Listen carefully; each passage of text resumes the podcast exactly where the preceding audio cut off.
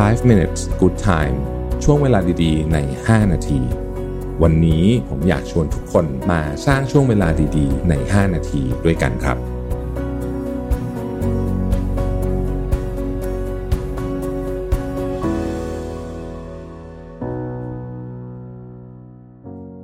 ได้เวลาพัฒนาทักษะใหม่ให้ประเทศไทย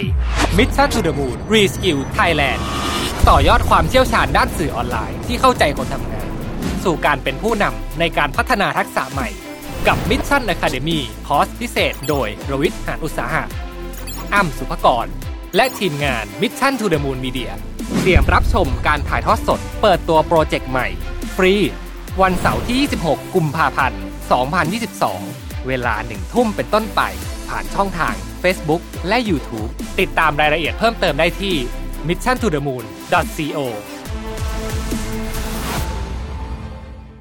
สวัสดีครับยินดีต้อนรับเข้าสู่ 5 minutes podcast นะครับ คุณอยู่กับรวิทยานุสาหะนะครับ วันนี้ผมเอาบทความหนึ่งมาจาก INC นะครับ อันนี้เป็น 6 ประโยคที่ช่วยสร้างแรงบันดาลใจ ช่วยสร้างขวัญและกำลังใจให้กับทีมงานนะฮะ ประโยคที่ 1 คือ เราคงไม่สามารถที่จะทำเรื่องนี้สำเร็จถ้าเกิดไม่มีความพยายามอย่างมากจากคุณนะฮะ อันนี้ก็เป็นการแสดงความขอบคุณแบบตรงๆเลยนะครับ ซึ่ง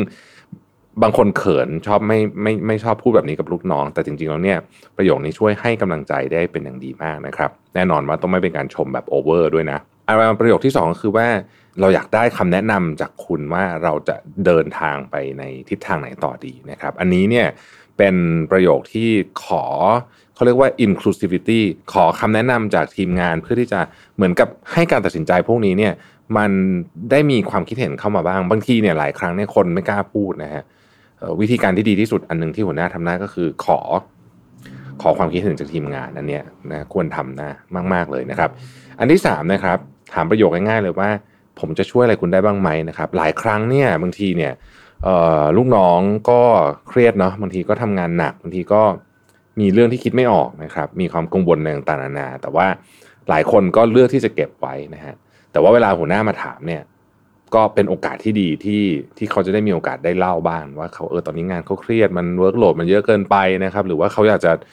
ทำอย่างอื่นอะไรแบบนี้เนี่ยนะฮะมีอาจจะไปทำโปรเจกต์อื่น หรืออะไรคือหรือเพื่อนร่วมงานคนนี้มีปัญหากันเนี่ย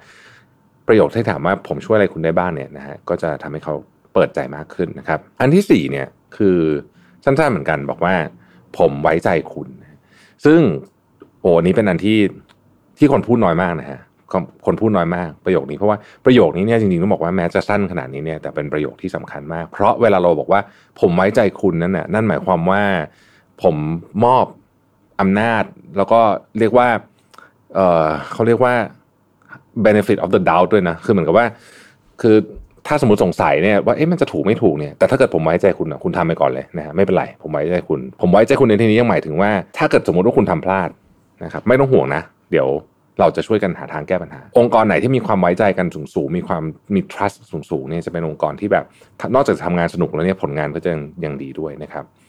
ข้อที่5ครับอันนี้ก็เป็นประโยคที่หัวหน้าชอบไม่พูดเหมือนกัน คือบอกว่าเอาจริง ๆเลยนะ ผมไม่รู้เหมือนกันว่าคำตอบคืออะไรนะครับคือคือหรือว่าพี่ก็ไม่รู้เหมือนกันว่าคำตอบคืออะไรนะเพราะว่าหลายคนรู้สึกว่าการพูดคำนี้เนี่ยเป็นการแสดงความอ่อนแอออกมา แล้วก็บางทีรู้สึกว่า เออเราไม่รู้ได้เหรอเราเป็นหัวหน้านะฮะ แต่รายงานที่ทาง INC เขาไปทำมาเนี่ยเป็นผลสำรวจเขาบอกว่า ลูกน้องเนี่ย โอเคมากกว่า ถ้าหัวหน้าจะจะตอบว่าไม่รู้เวลาที่ไม่รู้จริง ๆ ดีกว่าตอบว่าคุณก็ไปคิดมาสิหรือว่าตอบอะไรที่มันไม่ได้เป็นเรื่องที่เขาเข้าใจจริงๆไปเนี่ย มันจะยิ่งทำให้ทิศทางในการทำงานเนี่ยหนักกว่าเดิม ข้อสุดท้ายนะครับ ที่หัวหน้าที่ดีควรจะพูดกับลูกน้องบ่อยๆก็คือว่า ความช่วยเหลืออะไรจากผม หรือทรัพยากรในที่ผมสามารถจัดหามาได้ที่จะช่วยให้คุณทำงานได้ง่ายขึ้นพูดง่ายคือว่า มันมีเครื่องไม้เครื่องมืออะไรไหมที่ที่คุณต้องการไม่ว่าจะเป็นเงินเวลาหรือคนเนี่ย ที่ผมเอามาแล้วเนี่ย คุณจะทำงานให้ของคุณให้สำเร็จได้ง่ายขึ้นนะครับ นี่ก็เป็น 6 ประโยคนะฮะที่จะทำให้เราเป็นหัวหน้าที่ดีนะครับ ขอบคุณที่ติดตาม 5 minutes นะครับ